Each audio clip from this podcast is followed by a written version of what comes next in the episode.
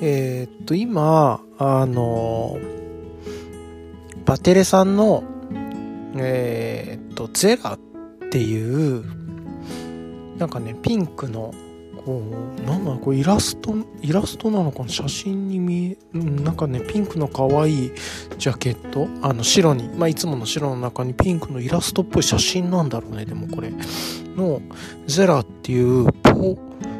ポメグラネートサワー。まあ、サワーなのかな ?ZELA で、ちょっとこれどう読むのかわかんないんですけれども、P-O-M-E-G-R-A-N-A-T-E-S-O-U-R、まあ、サワー。ポメグエ、ポメグラネートサワーなのかな？アルコール度数5%で、えっ、と、ザクロとカモミールを使用したサワーエール。甘く華やかな香りを乳酸菌由来の酸味が引き締める。で、モルトが Full Pint と wheat malt ですね。小麦なのかな。で、ホップがミストラル。で、イーストが Lactobacillus。ごめんなさい、ちょっとよくわかんない。と、あとイングリッシュエールイースターとアザーで、ポメグラネートジュースとカモミールっていうことで、ザクロのことなのか。だから、ザクロサワーっていうことなんでしょうね。うん、ザクロ、えっ、ー、と、麦が、原材料、あの、裏の方、えっ、ー、と、うん、缶の裏の方を見ると原材料が麦芽ザクロ果汁ホップカモミールっていうところでカモミなるほどねと思ったんですけどいや結構これさっぱりしてて美味しいですね。あの、う、飲みやすいなって思います。こういう感じのサワーどっかでいただいたことあんなと思って飲んだことあんなと思ったらあれだねあのアルマナックのえー、っと黒のジャケットになんか星座でサソリが書いてるやつ。あの星座のって言ったら変だけどスコーピオンのやつ。 Almanac の Speak of the Scorpion っていうやつで思い出して。だけどこれが確かこれもサワー IPA でこっちはサワー IPA って言ってるのかな？えー、っとそっちの解説はえっと、 Speak of the Scorpio は Almanac の情熱と不屈の精神を表すために醸造されたサワー IPA です。謎めいた星座にちなんで名付けられたのはこのエールは等しい量のホップ感、フルーティーさ、そして酸味を含んでいます。また、一口飲むごとに熟れた桃、うん、ジューシーなネクタリン、そして酸っぱいブラックベリーの強烈なあ、鮮烈な味わいが次から次へと姿を現し、あなたを魅了するでしょう。神秘的な雰囲気のこのビールは、華やかな夜の街やスピリチュアルなシーンにもぴったりで、こっちは、えっと、アルコール度数7.2%で原材料はバッグがネクタリン、ピーチ、オーツ、ホップ、まブラックベリーっていうところなんですね。なんですけれども、なんかね、この、まあナルマナックのね、このサソリの黒い缶にサソリをバーンって書いている、ちょっと星座をイメージするような、なんかジャケットと最初に飲んだ時の味が全く一致しないんだけれども、飲むと美味しいなと思って、これをなんか想起させるような、まあ、同時に飲んでるわけじゃないからちょっと違うのかもしれないですけど、なんか、それを飲んだ時に感じた、こう、いわゆる酸っぱいプラムのいうか、うん、何なんだろうね。を思い出しましたね。ザクロ。うん、なるほどってゼラーザクロ。いやいや、面白いなと思います。あの、常にこういうの僕がね、好きかって言ったらサワーとかやっぱり苦手で、サワーとかスムージー系とか、やっぱあんまり好きじゃないんですよね、ゴーゼとかなんですけれども、こう、なんか、たまに飲むと、あ、こういうのも美味しいなとは思って。っていうのとこういうのがすごいこういうジャンルがどんどん出てきてるってやっぱりすごく面白いなと思いながらいただきました。はい。まあそんな感じですかねはいっていう感じでちょっとおっとあのー、もっと自分は苦手かなと思ったんだけど飲んでみると意外と自分でも飲めた。美味しくいただけたのでちょっと録音してみました。はい。こういう断片です。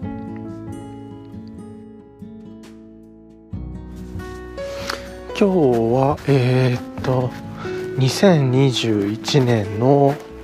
10月9日火曜日の早朝です。そうそう。でね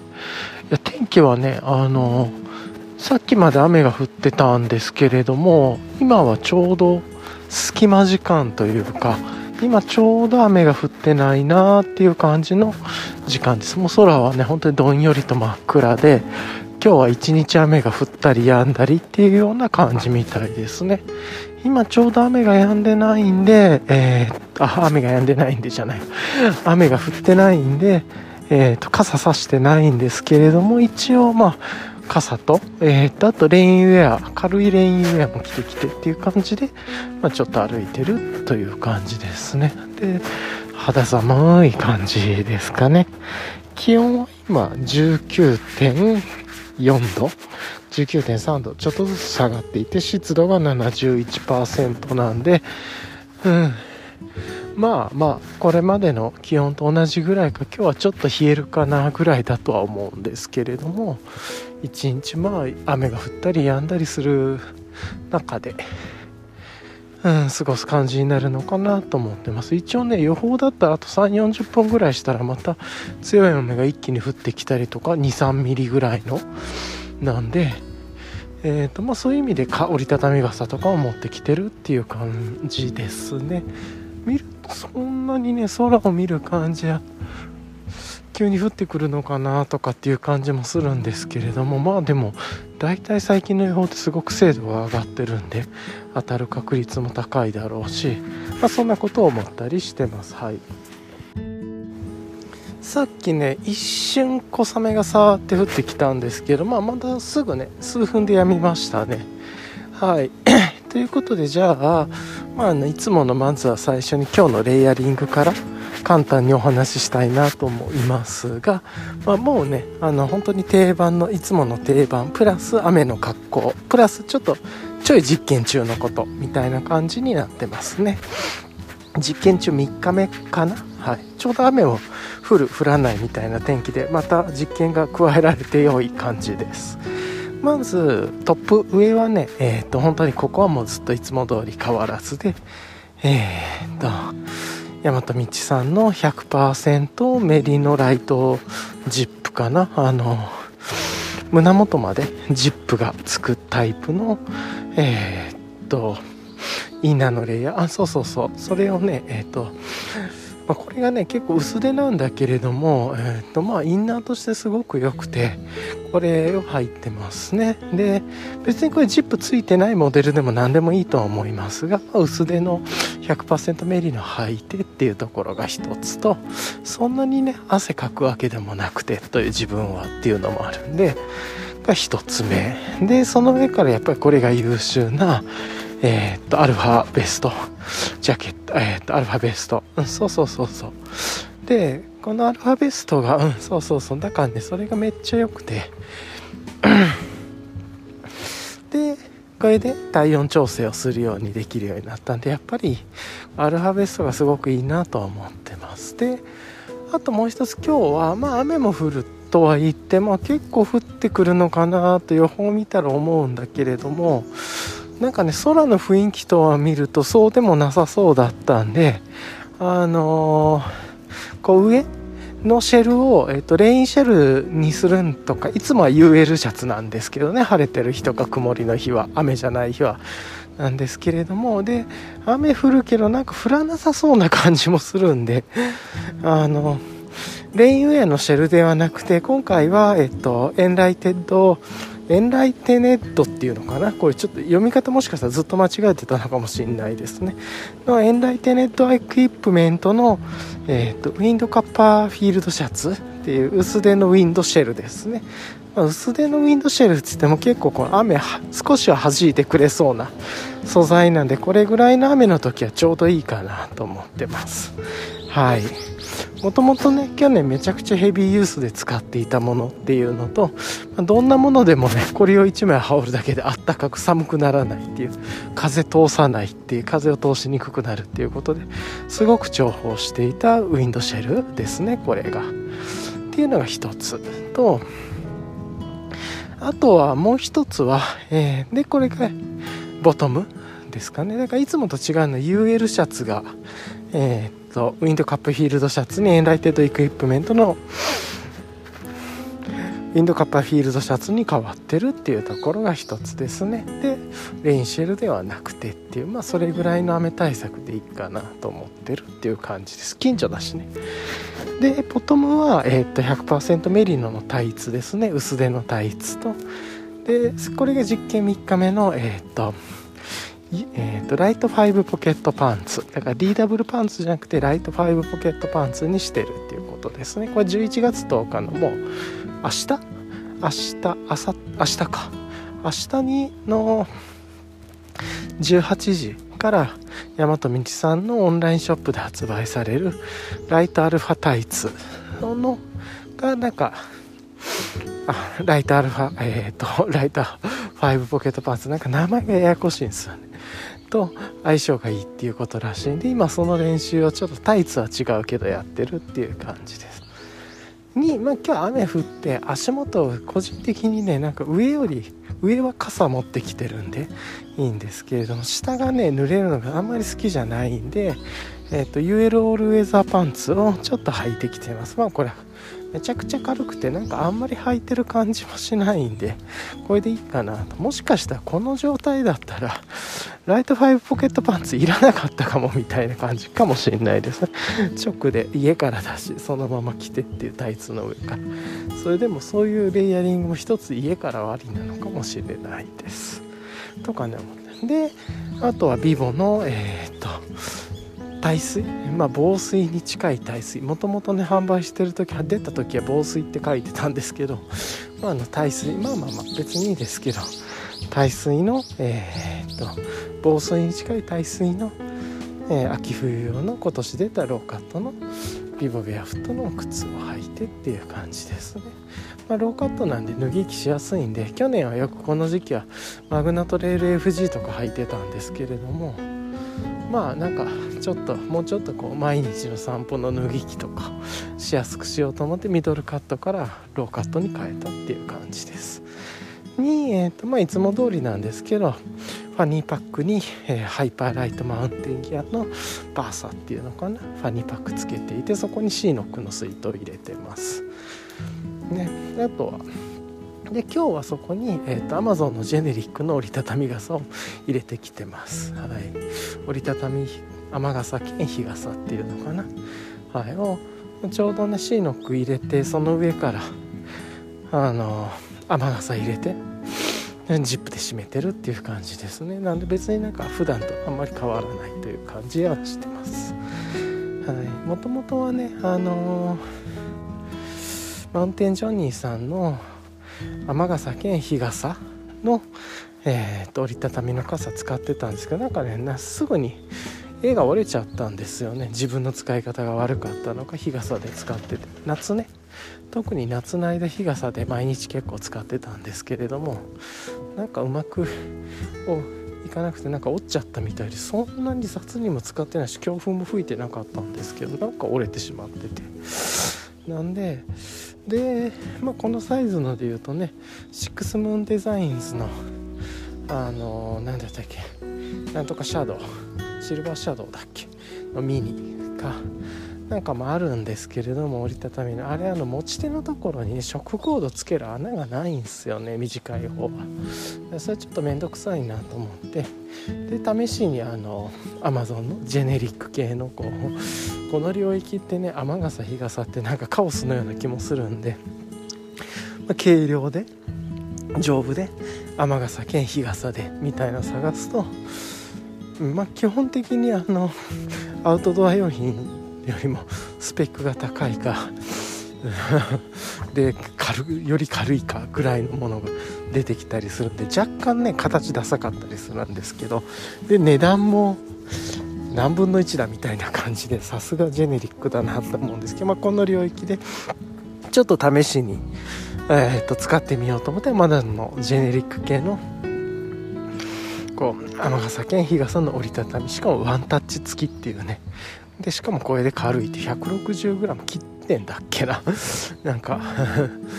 190g だっけ？160まあなんかえらい軽いなと思って遅いし。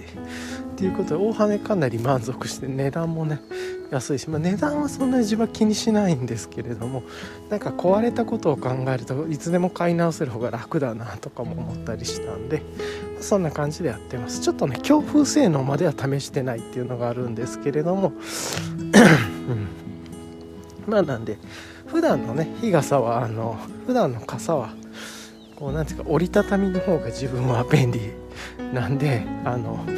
まあ、なんかにこうファニーパックに入れておくとかもしくはズボンの後ろポケットに刺すとか使わない時、うん、特に日傘利用の時とかそういう感じになるんでまあまあこれでいいかなと思って割とねあの自分は結構物とかにこだわる方なんですけれども意外とこれはこれでありかなと思って使ってます。まあアップデートできるんだったらしたいなとは思うんですけどね。この折りたたみ領域でなんかこのショックコードつけれる穴も、まあ、自分でつけろっていう気もしますけれどもそういう風にカスタマイズするっていうのも一つですけれども、まあ、別にそんなこだわらなければあのくくればいいだけだしっていうのもありますがまあまあそういう感じで Amazon のジェネリック系の折りたたみ日傘系雨傘っていうのは雨の日は使ってるっていう感じですねさとはいえ今ちょうどねさっき雨も降るかなって思って雨も降ってないし雲もなんか遠くの方晴れてきたりとかしてるのでちょっと予報と違ってこのまま散歩の時間は雨が降らなさそうかなっていう感じはします。いつもの断片だったらねここであの雨傘をさしてこう雨音が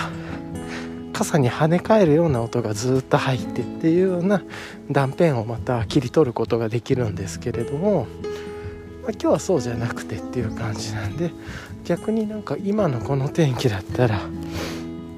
ちょっとなんかレインウェアを間違えて着てる着てる人みたいにも若干見えたりもするなと思いつつまあ雨よりはね雨が降ってない方が気持ちいいんで楽だなと思ってます。はい。うんなんでまあ上レインシェル着てこなくてよかったなと正解だったなと思いながら今歩いてます。はいそんな感じです。なんかとはいえあのこの今の状況っていうのかな。あのファニーパックの話なんですけれどもシーノックの水筒を入れてその上から折りたたみ傘入れてあのメインのポケットに。でジッパー閉めて。で完全には閉まりきらない。ちょっと傘の絵の部分少しはみ出てるんですけどこれやると水筒を取り出す時に一回傘取り出すから面倒くさいなってちょっと今思ったりもしました。なんでなんかだったらあのローロマウンテンさんみたいな感じのナッツパックみたいな感じでこうフロントとかサイドとか、まあ、ちょっとどうやるか考えるとして、えーと、ショックコードをあのバーサハイパーラウンテンギアのバーサこのファニーパックにちょっとショックコードをつけるようなカスタマイズしてこうジッパーいろんなジッパーが動きとは邪魔にならない感じでかつえー、っとこうこういう折りたたみ傘とか、まあ、他のものっていうのをこう挟めるようにするカスタマイズしてもいいかなってちょっと思ったりもしました、うん、なんかねそんなことができる方が便利かなみたいな。なんとなくですけれどもちょっと思ったんでまたあの暇な時というか、うん、まあいい時間を見つめて、うん、その傘をこう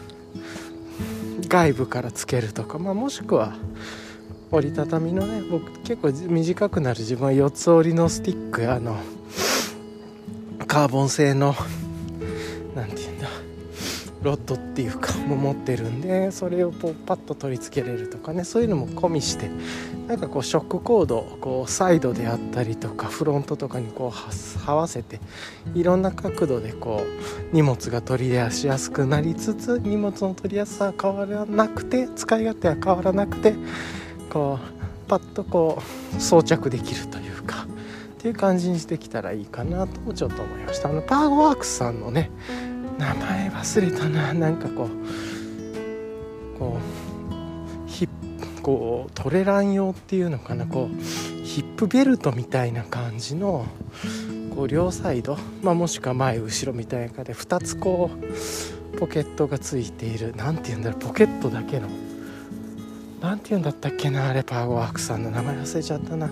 それもなんかそういうね食コードをうまく使ってすごくいい感じで使い勝手が良くなるっていうものがあるんでああいう感じもなんか踏まえてちょっと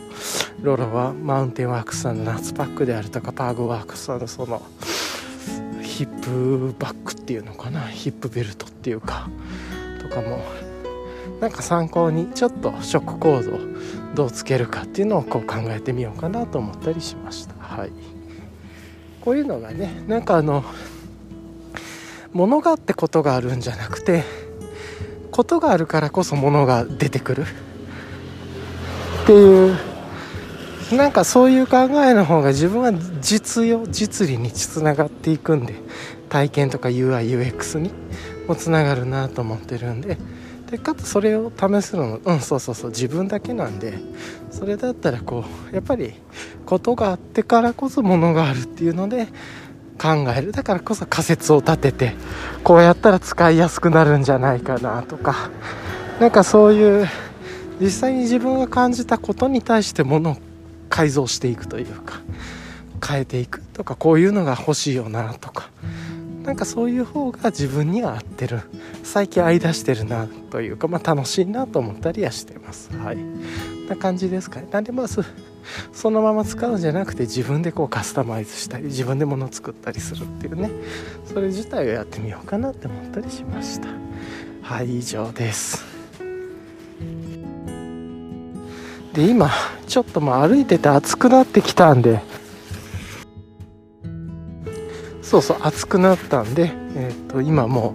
うレイヤリング調整でそうそうそうあの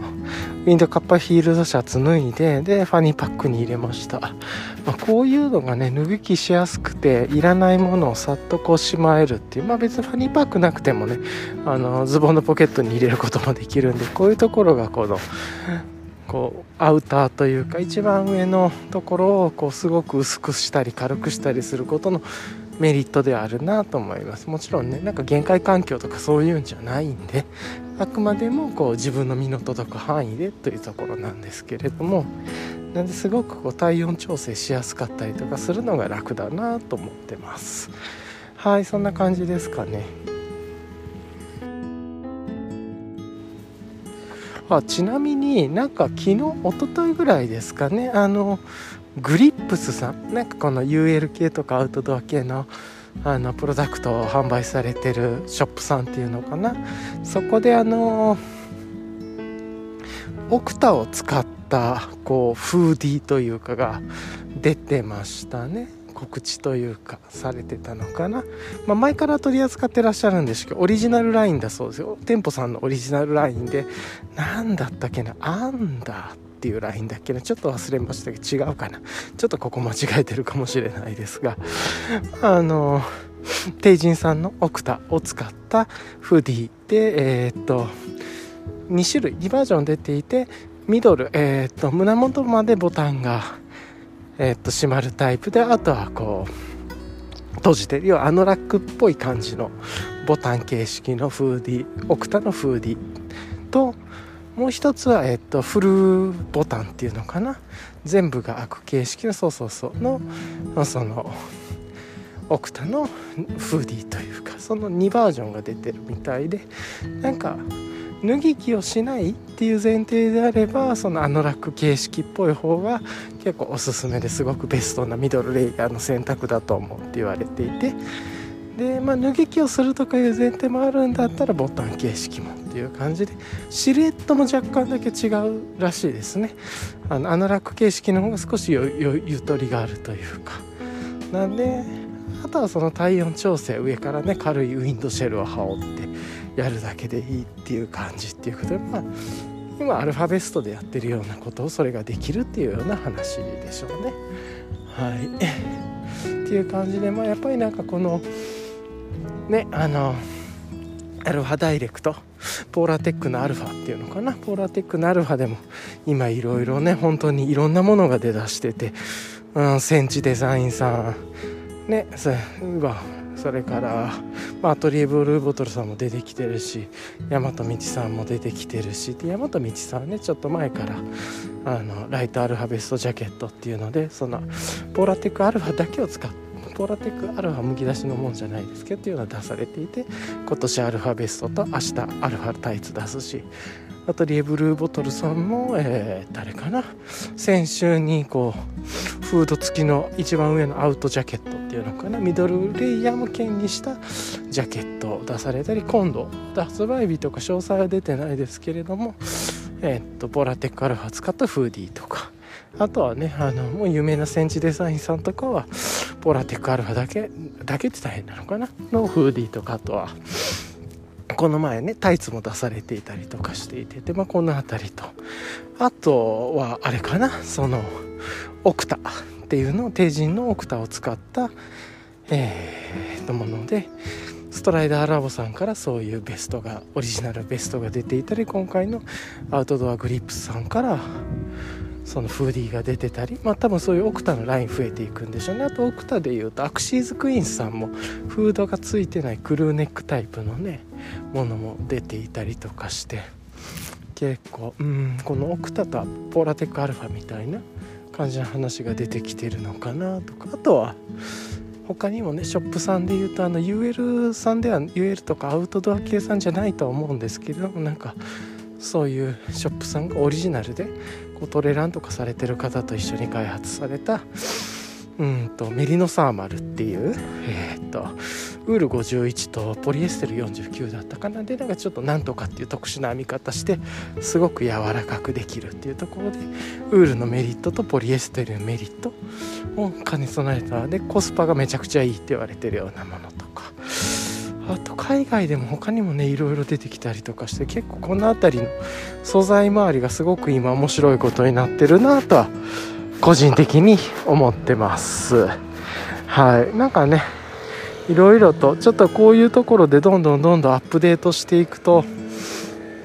うん、レイヤリングの概念とかもちょっとずつね基本は変わらないんだろうけど自分の普段のこう持ち物の持ち方とか、うん、この組み合わせ方とかっていうのを変えていけるんですごく今面白いなと個人的には思っています。はい、その中でね自分が何が合うのかみたいな、まあ、フード付きがいいそもそもフード付きがいいのかとかそうじゃないのかとかまあねいっぱいあると思うんで、メリノサーマルの方もね確かタイツとクルーネックとフーディーと出てたりとかして大体やっぱりこの辺りが基本で押さえておきたいアイテムなのかなって思ったり逆にね今年は大和道さんからオンリーフードにポーラーテックアルファをつけたものっていうはフードだけポーラーテックアルファで別付けできるものっていうのも出てきたりしてますしいろいろとねなんかこう環境が面白くなってきてるのでその人のこうことがあってものがあるっていう考えでどういうことがあってどう選択していくのかみたいなちょっとそういう面白さが出てきてるなとは思っています。はい。なんかねちょっとすみません。そんなことをふと思ったんで振り返りの前に話してみました。はい。ほんと雨ねもう降らなさそうなしばらくは感じでちょうどいい感じですね。はい。気持ちよく。はい。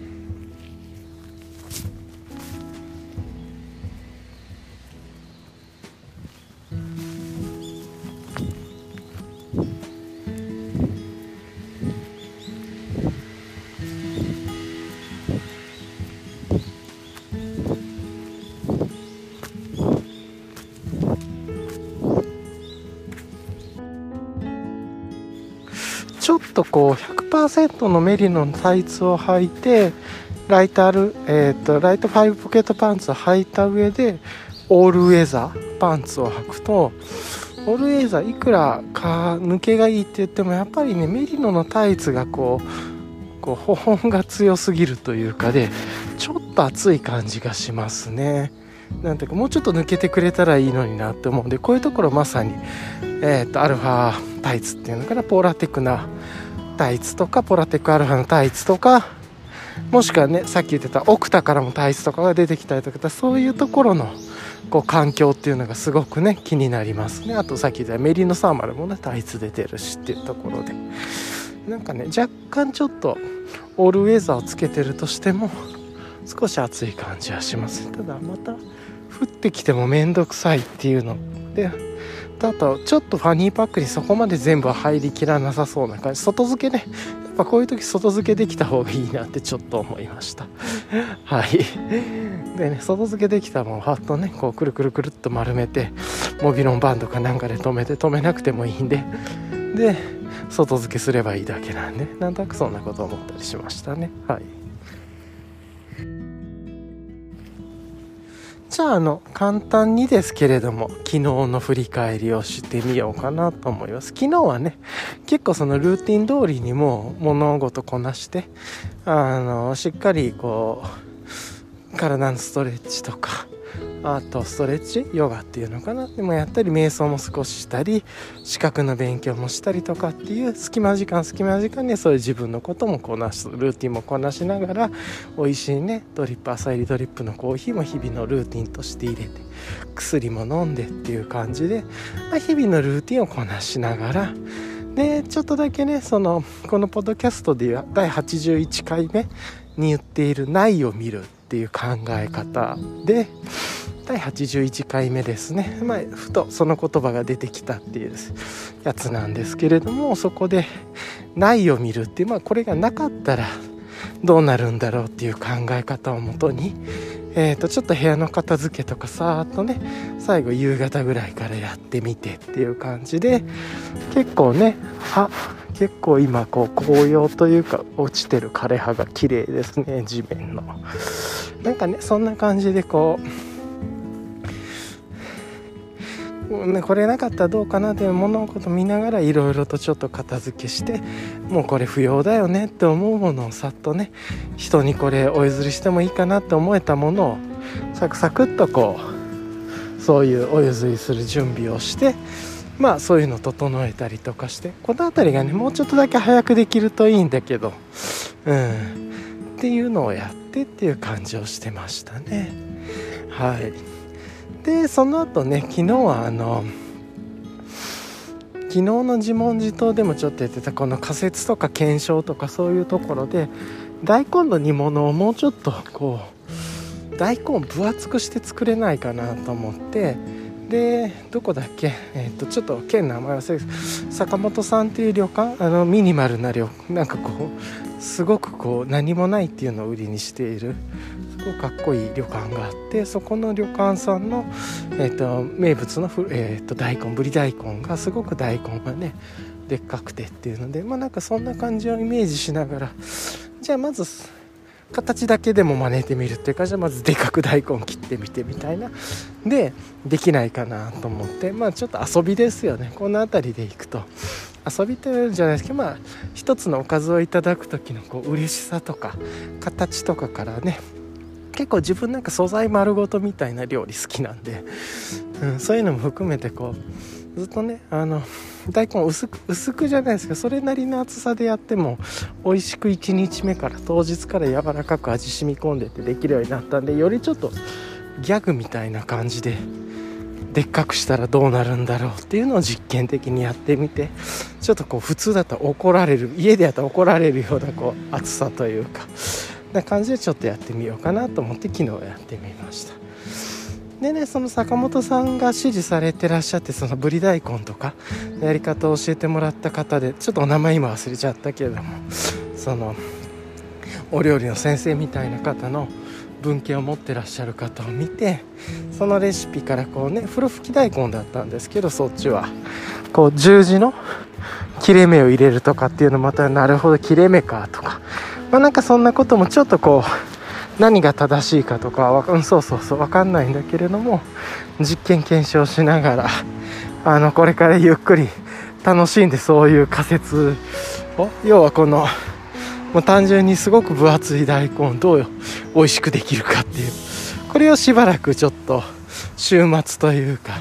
ルーティン週末のライフワークみたいな感じにしてみようかなとか思ったりはしました。はい。でねまあそんな感じでちょっと分厚くしてで煮込んででやるんだよ。でやってでちょっと作ってみたい。で昨日はお魚なかったんでねお魚なくても野菜だけで大根と戻したしいたけどんこと北海道の昆布とあと調味料、うん、とえー、とあと長ネギかな大きな青ネギというか。でだけとあと生姜か。でやってっていう感じで魚が入らないのと大根の太さが違う以外はいつもと一緒で。っていう感じでやってみました。まあねでね、まあ、結局夜食べるんですけれども作ってからうん、夜食べるんですけどいつも通りの作り方したんだけどそうそう。なんだけど結論から言うとまだねそんな味が染みてなくてね。いつもの作り方より味が染みてなくて、まあ、仮説がそれは染みなかった。いつもより染みなかったのも3つあって作り方は変えてないっていうのがあると。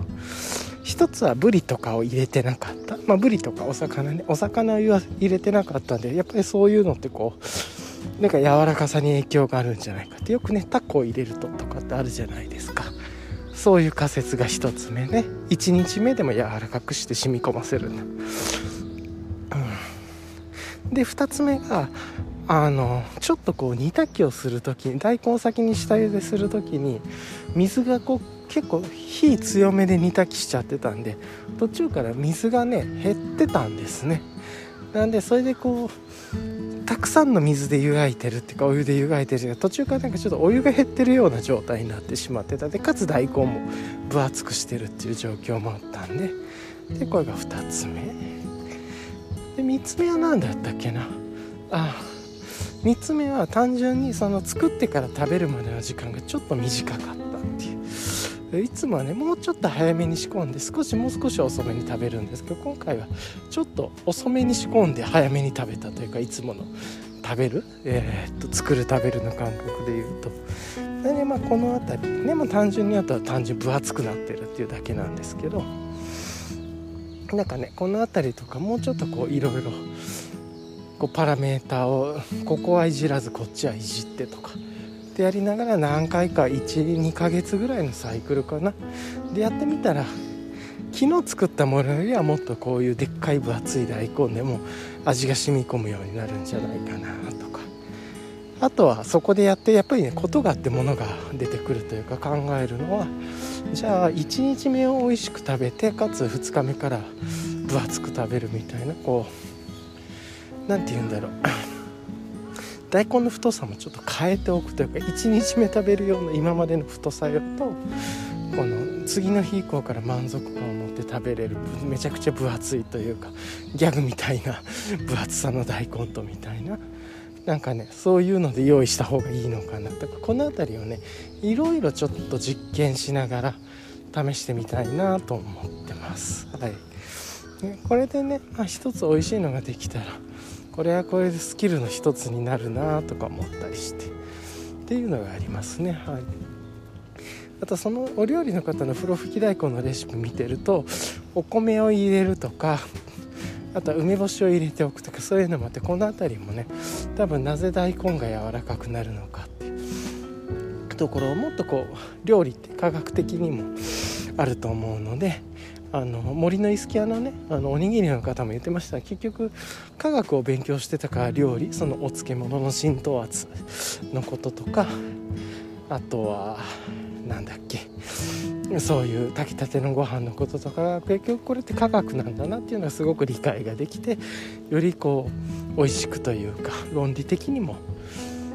とってもなんか論理的に作ってらっしゃるように見えないんですけどそれは裏では科学がやっぱり料理っていうのがあってって話もされてたんでこの辺りのねなんか酵素であるとか柔らかくするっていうのは何かとか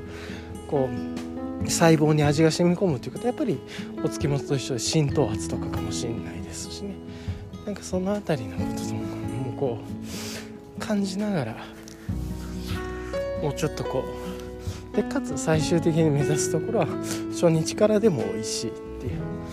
なんかそういう分厚い面白い大根作れたらちょっといいなって思ったりはしてます。はい、まあ、そんな感じですかね。はい。うん。っていう感じで、まあ、昨日大根のすごく分厚いのちょっと実験してみて。まあ、実験1日目は思ったよりは失敗ぐらいで美味しいんですけどめちゃくちゃ美味しかったんだけど。でも味付けはすごくねもう何回も何回も繰り返した。自分の好みの味。えっ、ー、とだしとお酒とみりんと醤油のバランスとかが全部分かってこうバッチリな好み。生姜のバランスとかも分かったんでこれ味自体はもう、ま、文句ないんで。っていうなんかそういうのも何回もやってると自分の好みに調整できんなみたいなね。いつかそういうのをねまた人にお裾分けできるようになっても面白いと思いますし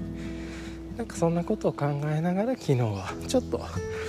少し自分の空いた時間で大根の煮物をちょっとアップデートできないかなと思ってやってました。はい。でなんかその辺りの用意してる時ですかね。用意する前ぐらいにあのバテレさんのえー、っとザクロのサワービールっていうところでまあ多分この収録の最初にね入ってるんじゃ断片として入ってるんじゃないかなと思うんだけど、えー、っとゼラっていういつもの、えーと、バッテレさんのこう白いジャケットにこうミニマルなというかこうさっと目を引く美しい写真なのかなが入ってそのちょっとピンクっぽい写真なんですけれどもでえーと、ゼラっていう名前で ZELA っていう名前でプロプロなんとかサワーと書いていてね結局ザクロのサワーっていうことらしいんですけどこう美味しかったですねさっぱりしてて。でそれを、まあ、最初チューリップグラスみたいであ美味しいなと思ってそこから大根作ったんだっけなゆっくりしようと思って。うん。まあねうちはそんなにね包丁があの実は普通の包丁を使ってなくてノコギリみたいなやつ使ってたりとかして、まあ、刃物使うのもそこまで危なくないっていうのもあったりとかそれから少しだけねえー、っとこうキッチンドリンクというのかなっていう感じでその後はねさは一口いただいた後は日本酒でいつもの薄張りっぽいこうちっちゃいね薄くてちっちゃいグラスがあるんですね。日本酒用でよく使ってすごく口当たりが薄いガラス。で何ミリぐらい入るんだ？30ミリ60ミリは入らないかな。50ミリ入るぐらいっていう感じでそこにちょっと30ミリずつぐらいこうそのサワーをいただきながらちょこっと飲んででお水をたっぷり飲んでそれから大根の料理作るみたいななんかねそういうちょっと自分の中では豊かな生活というか時間の過ごし方をしてみてっていうことを昨日はやってましたね。はい。そんな感じですかね。で少しだけこう昨日は珍しく YouTube でどこだったっけな？なんかどこかの登山されてる方の、まあ、国内の登山されて3泊4日ぐらいで登山されてる YouTube の動画を拝見してて。でそれ見ながら少しお食事をいただいてっていうのでさっきいただいた大根食べたりあとは何なんだろう。ゆでゆでだこのさお刺身をいただいたり、まあ、あと自然栽培系のケールを食べたり、まあ、いろいろお野菜ですね。お野菜たっぷり食べてあとは浜名湖の青のりとかをきゅうりとあえてポン酢で戻して少しだけポン酢でかけたものを食べたりとかしても体のでなるべくね栄養バランスとかも、まあ、もちろん大豆とかきのことかトマトかぼちゃとかいろいろ入りながらなんですけれどもあと枝豆かなとか。なんかそういうのちょこちょこちょこちょこ食べながらゆっくりちょっとね夜あんまりデジタルってやらないようにしてるんですけど昨日はまあいっかと思って少し登山のビデオを見ながらそういうお食事をゆっくりゆっくり食べてっていうことをしてましたね。はい。であとはあのありがたいことにその昨日あのもうお譲りしてもいいかなって「ないを見るで」えー、と語っていたもうこれいいかなと思ったものっていうのが、まあ、早速ねこれあの引き取ってもいいですよって言ってくださる方が出てきてっていうところでじゃあちょっとお譲りしますねっていうことをして少しそういうね梱包とかをしたりとかしてっていうこともやってあとは最後あれかなあの打点作戦？打点師あの山本昭一さんの漫画の「打点作戦」の紙のコミックを1巻と一巻の後半読みをちょっと読んでて、うん、ちょうどねあの魔人の4人というか5人組っていうのがな出てくるところと2巻の最初のところですね、うん、大天島のこう話が出てくるようなところっていうそこの触りだけちょっと見てっていうことで過ごしていました。まあ、ゆっくりねもうもちろんあの5巻まで読んでプラス5巻の後の最新話までも読んでるんですけれどもコミックの、まあ、連載も止まってるっていうこともあるんですけどすごくスルメ漫画だなと思ってちょっと紙でじわじわゆっくり読んだりしてます。はい。そんな感じですかね昨日は。で少しだけちょっと寝るの遅くなっちゃったんですけどいつもよりは。まあそれでも9時台ぐらいには寝てたのかな。うん。8時半8時台後半から9時台前半ぐらいかな。まあ9時台中盤にはもう9時台には消灯して9時台中盤か、まあ、もしくは前半ぐらいではもう入眠しちゃっててっていう感じで昨日は寝てました。でなんかねたっぷり深い睡眠取れたなと思って体もこうなんていうか適度な睡眠の疲労感じゃないですけど熟睡感があってなんか夢も見てたと見てたんですけどねちょっと覚えてないですね。っていう感じで起きてで、まあ、昨日のね夜というか昨日からもう今日は一日明け方雨だっていうのも分かってたんでどれぐらい降ってんのかなって。で降雨量も2ミリ3ミリっていう結構大きめだなと思ってたんでまあ見てたんですけど朝起きたらねそこまで雨が強く降ってるわけでもなくてっていう感じだったんでまあそのままちょっとねさっき言ってたレイヤリングの格好いろいろどうしようかなって考えてまあなんか外の天気バルコニーから見る感じでは外もそこまで雨もなんか降らなさそうかなっていう感じでさっき話してた軽いレインウェアのレイヤリングにしてで、えー、誰かな出てきてでこの散歩のついでに、えー、お譲りしてもまあお譲りというかあの引き取ってくださる方への発想をいくつかしてきてでまあこのまま今気持ちよく公園のトレイルコースを散歩しているっていう感じですね。すごくこう雨とこう落ち葉が混ざってこうだんだんこう腐葉土じゃないですけれどこう土に馴染んでいく土に帰っていくようなこうリアルタイムでのこう風景とかも今見ていたりしてこう腐っていくというかな腐っていくというかこう自然に帰っていくというか腐敗ではなくてっていう感じですね。分解。っていう感じのうん。なんかねそういうのを見ながらこう水と自然の関係とかを見ながらこう今ちょうど公園の通れるコースを歩いてます。はい。そんな感じですね。はい。じゃあ一旦ちょっと喉も渇いたんで一旦ここで止めてちょっとね水飲んでまた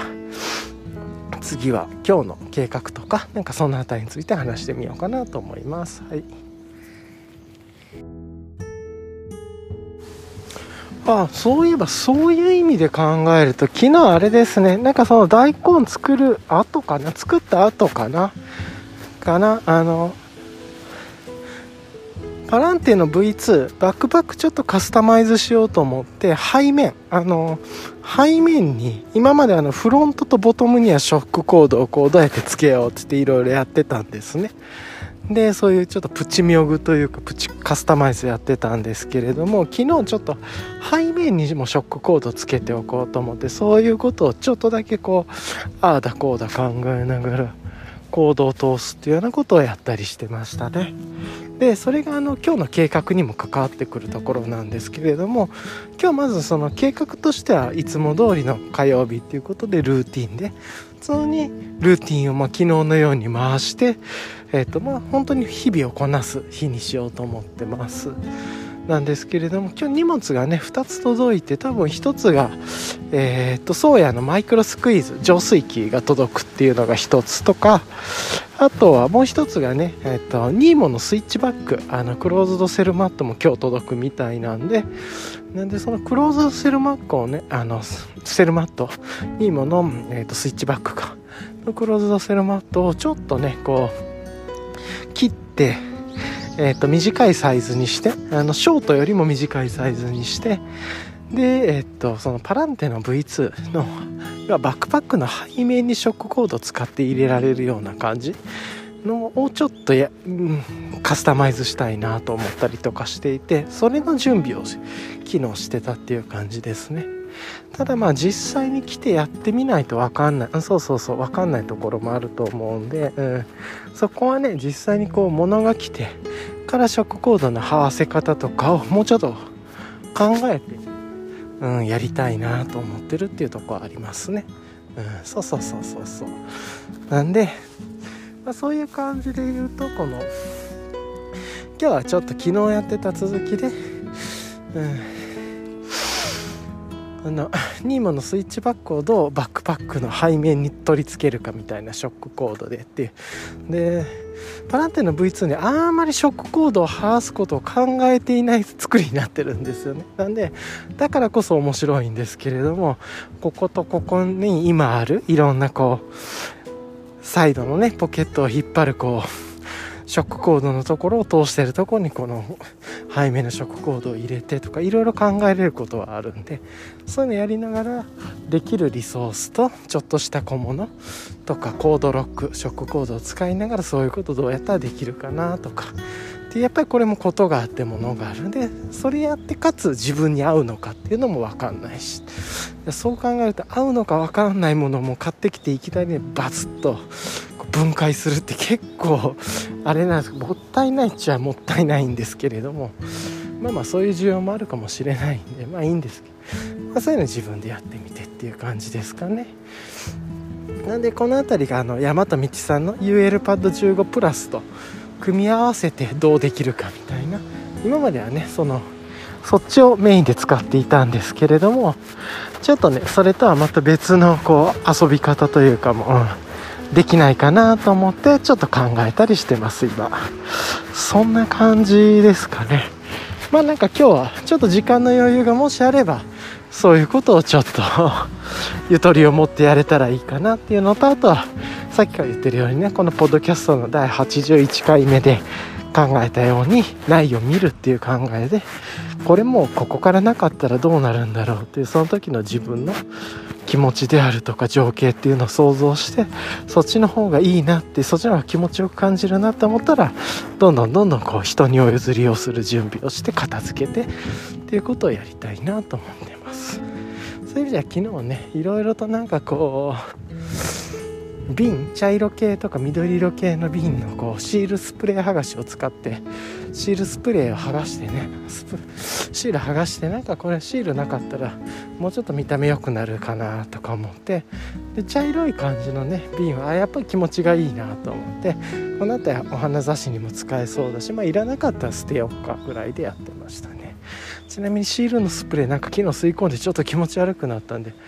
あの作業やるときはマスクしてやった方がいいなって思ったりなんかちょっと面倒くさくてマスクつけてなかったんですけどやっぱりそういうのやった方がいいなっていうのは理解しました。はい。いや今びっくりしました。あのちょっと公園のねお手洗いに入って見たら床なんか動いてんなとか思って見てたら薄暗くてねちょっとなんかでっかい雲なのかなとかって思ったらめちゃくちゃ結構大きめのスズメバチがのっそのっそと歩いてておおっと思ってびめちゃくちゃびっくりしました最近スズメバチに会う確率高いっすね。うん。まあ何もなかったからよかったんですけどね。ちょっとこう気づいてからこううわ怖えとか思いながらおゆっくりゆっくり出てきました。はい。あーびっくりした。っていう感じですかね。はいなんで、まあ、さっきも話したようにちょっとね今日の計画で言うとその NEMO のスイッチバッグが届くんでそれのちょっとカスタマイズしようかなとかまあ、そこら辺どうやってパランテ V2 につけれるかなっていうのを少し考えてまあなんかあれやこれや 自分なりのクラフトっていうのかなカスタマイズっていうのをちょっとやってみようかなと思いでこれねやってみて物があってやってみないと自分に合うかもわからないんでまあここら辺はねちょっともう仮説検証で頭でどうしてもこれやったらどうなるんだって考えてしまったんでやってみようっていう感じでってそれが合わないかもしれないですけれどもまあそれはもう OK ということでねやってしまうと思います。はい。っていう感じですかね。はい。でまあね今日そんな感じでゆっくり過ごすのとあとは今日の大根。かな昨日作った大根がまあ味も今日はね染みてるんでそれ美味しく分厚いのいただいてっていうので。でねあのお野菜だけでやってるんでそういうやっぱり味の染み込み方とかこう奥深い出汁の感じとかどうなってるんだろうっていうのも確認したいなと思ったりはしてます、はい、そんな感じが今日のこうちょっとしたところですかね、であとはあの、まあ、そういう意味で言うとね昨日あの佐渡島後編さんの本とかもしっかり読んでいて半分以上終わった感じですかね。まあ3うんなんでまあその続きも今日は読もうかなとか。あとそういう意味で言うとさっき言ってた打点作戦の続きもちょっと読んだりとか。まあなんかそんな感じで過ごしていこうかなと思ったりしてます。ゆっくりゆっくり。あら雨が降っているたのに公園の水が一気に抜けて何これ？こんなことってあるんだ。え？なんなに何何これ？公園の水が全部抜けてるみたいな感じになってる。すご。っ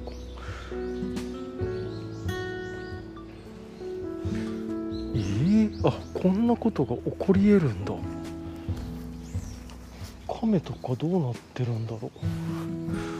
くりした。ちょっとねいつものその公園トレイルコースにある公園の水のところが全部抜けててちょっとびっくりしましたね。うんまあ多分そういう作業やるからやってるんでしょうけれども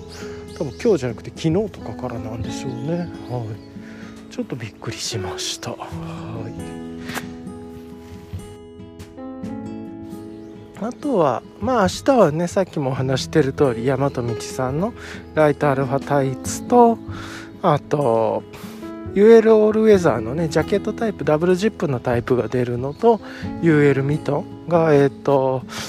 プー疎水の素材と,、えーと、プー浸水っていうのかな？2つの素材。今まででいう UL レインウェアで使ってた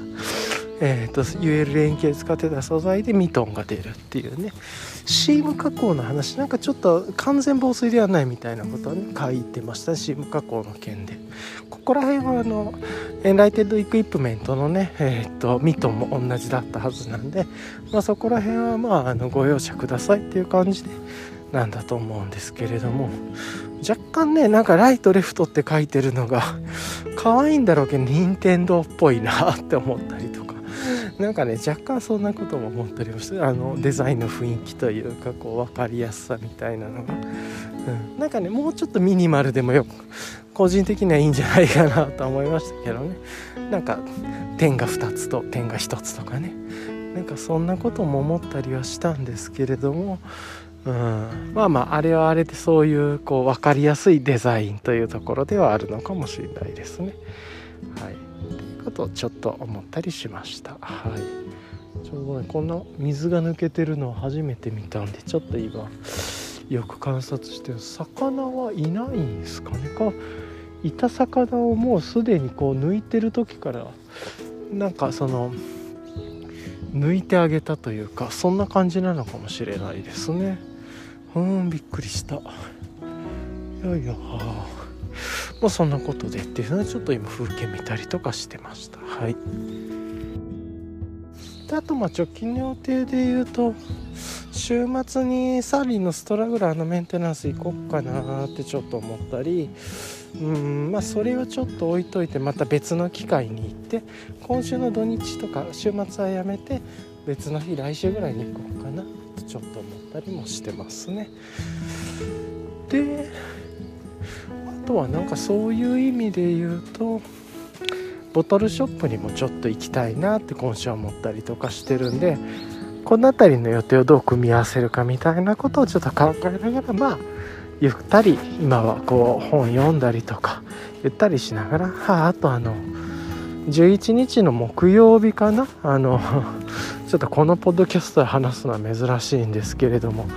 新女神転生5がまあアトラスから出るんでそれをちょっとこう届くんで少し今週やるだろうなみたいなことを思ったりもしてます。本当にねなんかすごく自分の中では珍しいことなんですけれども。まそんなことを考えたりをしましたね。はい。一旦以上ですかね。はい。じゃあなんか今日もいつも通りというか何かの自問自答しとみようかなと思ってえーとね、今まで持ってたこう自問自答のリストのストックとかちょっとさっき振り返って見てみたりとかしてえー、っとであとなんか今湧き上がってくるこう衝動というか欲求みたいなのがあるかなと思ってるんですけど今ねなんかそんなにこの今の気分ではなんかを自問自答したいなって思う気分が別にそんなにないんですよね。まあ、これはこれでねなんか心が落ち着いているっていう気分なんですごくいいのかなと思いつつっていう感じですけれども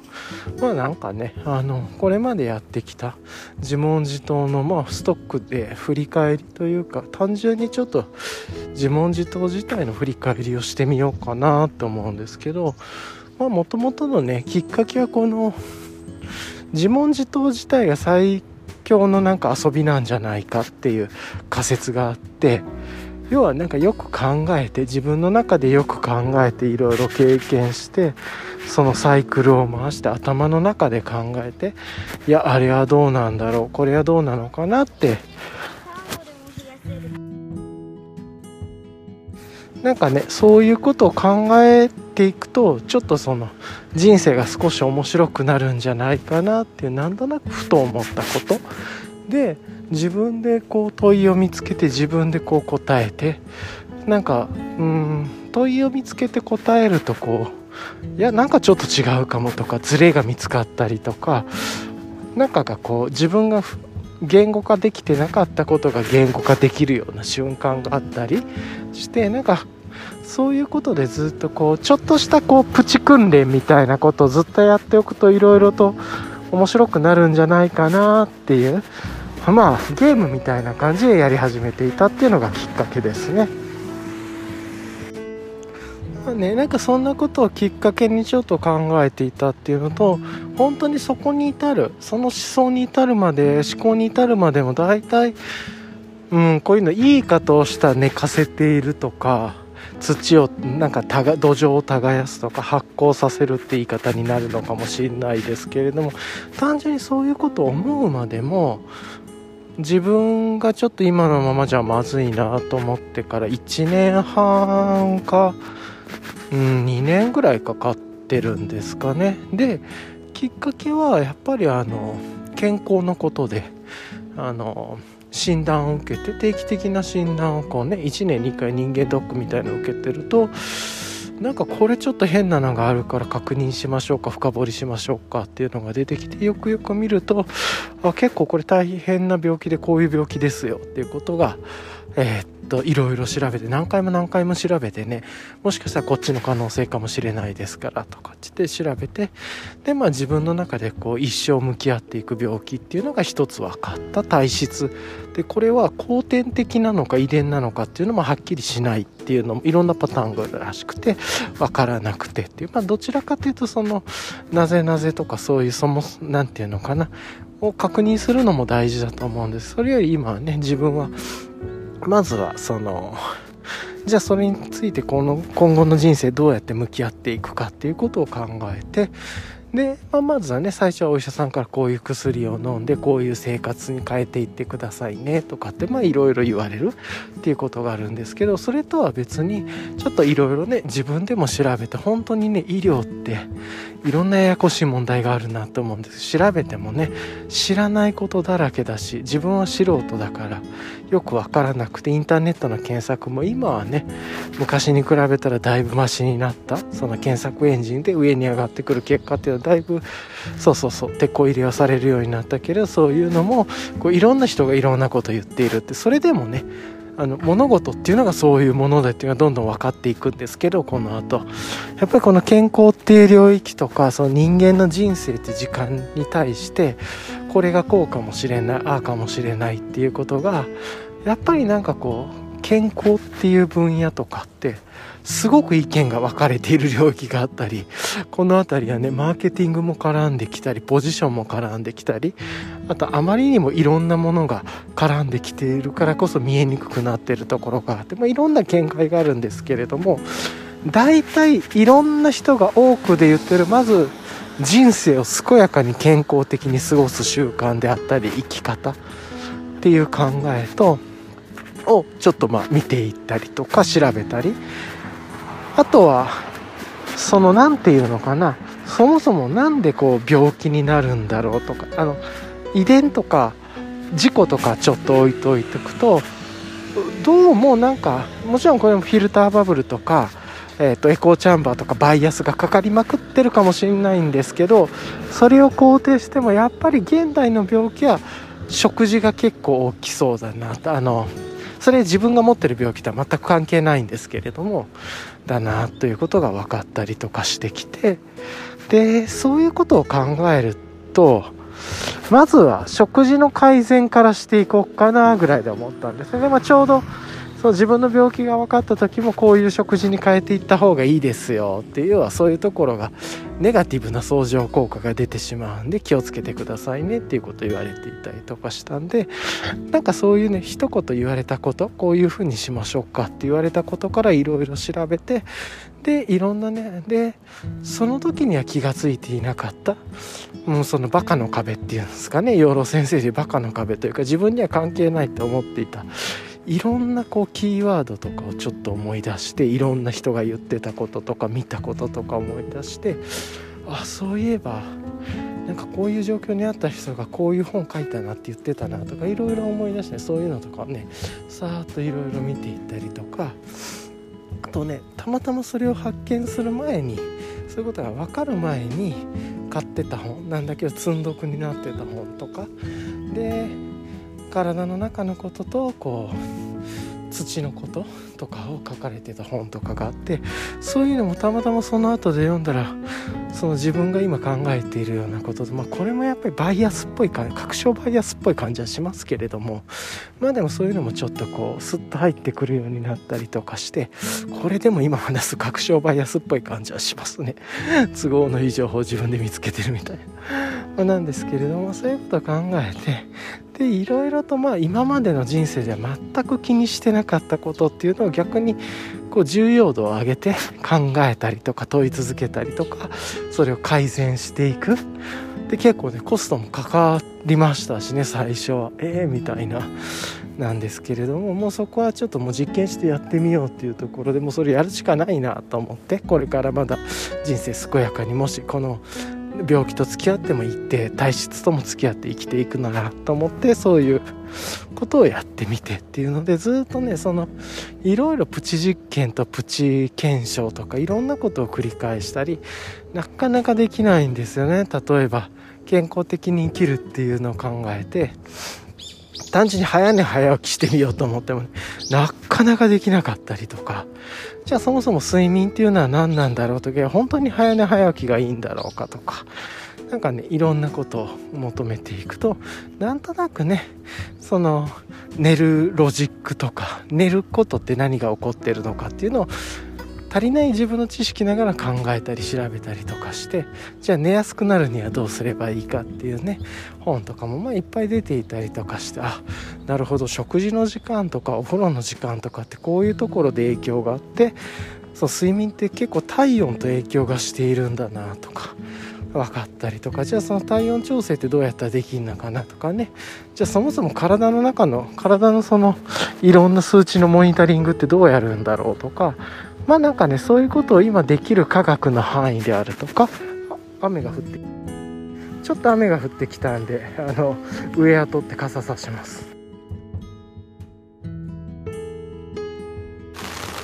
本当ゲリラ的ですけど今急に強い割と強めの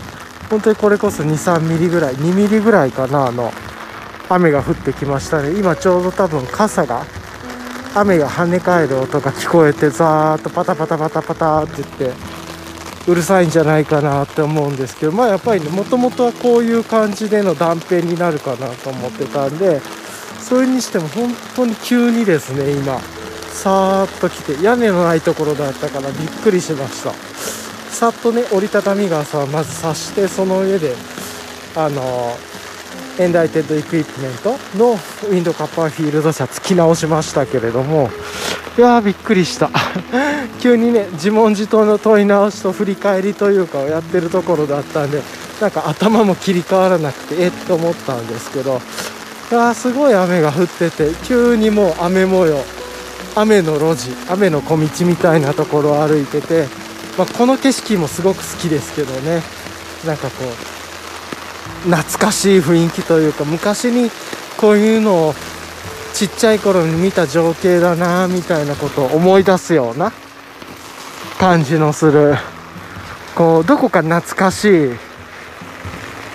どこかなんか見たことのあるような情景を今見てる感じがしますね。この裏路地小道を歩きながらこう雨の中で誰もいない小道を見ている時に思う少し寂しいようななんだか懐かしいような感情というか情景というか。うん。何なんでしょうねこの人のいないところとか何かこう少し寂しいようなところを見ながらそこで例えば夜に明かりが灯ってるオレンジの明かりが灯ってるような時にこう見る時のような感慨深い気持ちとか。その中で日々何も変わっていなくてこう雨だけ流れているような景色を見る時のような情景とか何なんだろうなと思いながら今雨を歩いています。はい。そんな感じですかね。すごくうんこの感情の気持ちっていうのも好きですね。はい。っていう感じでなんか急にねザーッと雨も降ってきて多分この断片にすごい今傘がで雨が跳ね返る音も入ってると思うので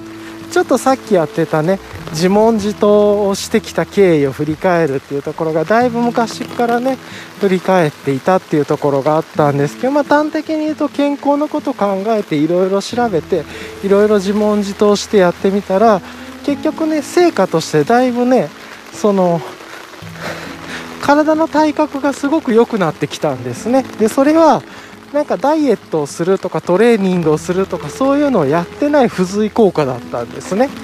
成果として設定していないことに対してプロセスでなんか思えば遠くまで来たもんだなって思うようなことがこのちょうどねその後からコロナが始まってというかコロナ禍になってっていうのもあったんでそういうのを踏まえていろいろ自分はこう実験しやすかった環境にもあってっていう価値観を自分の中一気にドライブさせやすかったっていう時期っていうのも重なってすごく助かったんですけどそういう意味では。でそれで思うと本当に思えば遠くまで来たもんだなって思うんですけどいろいろ本当に2年ぐらい前とかとは全く価値観も違っていたりとかなんか体も誰が見ても見え目に見える変化というか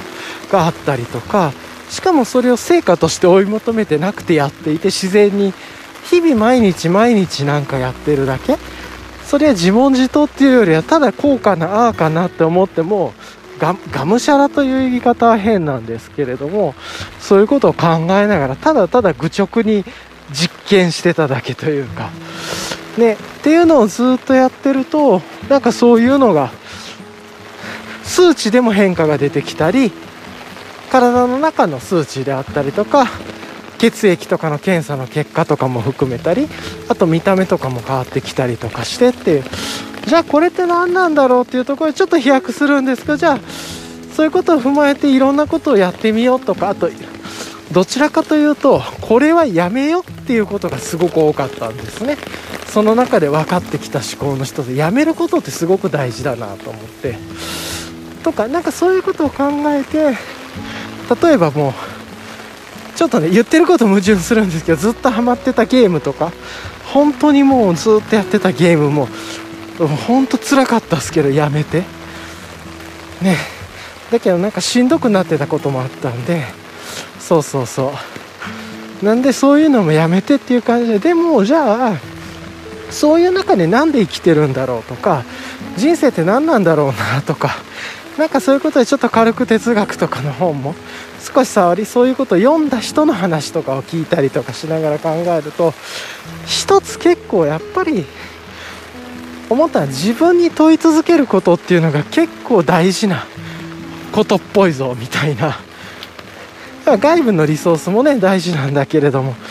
常にその自分っていうことに今ここにいる自分に向かって問うというか自分が。でもちろんそこから出てきたこととかね人と対話しながら会話する対話っていうのもだすごく大事面白いんだけれどもなんかねそういうことをすごく思ってそういう中から自問自答っていうキーワードがちょっと出てきたりとかあと最近ねそうやっていろいろ環境が変わった中で聞いた話とかの影響も受けてるんですけれどもっていうことをやったりとかしててそれで最近はずっとね健康であるとかいろんなことについてちょっとこういう時間も考えながら自問自答する癖をつけてみようってあえてっていうところでこういう場を設けていたっていうのがありますね。まあものすごい雨ですね。っていう感じでちょっとねなんか今日はそんなにこうわーっと自問自答したいってこれについてテーマとかなんか今仮説があるからっていうわけではなく、ね、そういう意味で言うともう本当に自問自答ではない、まあ、自問自答なんですけどどうやれば大きな大根で美味しいの作れるかなみたいに全然ね違うレイヤーの自問自答で遊んでみたりとかしつつっていう感じで本当に2年ぐらい前の自分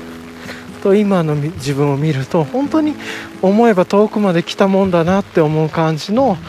昔で言うとねその成果だけを求めていたりとかしていたところがあったと思うんですけどまずは日々なんかコツコツコツコツ過ごしながら昨日と同じような毎日が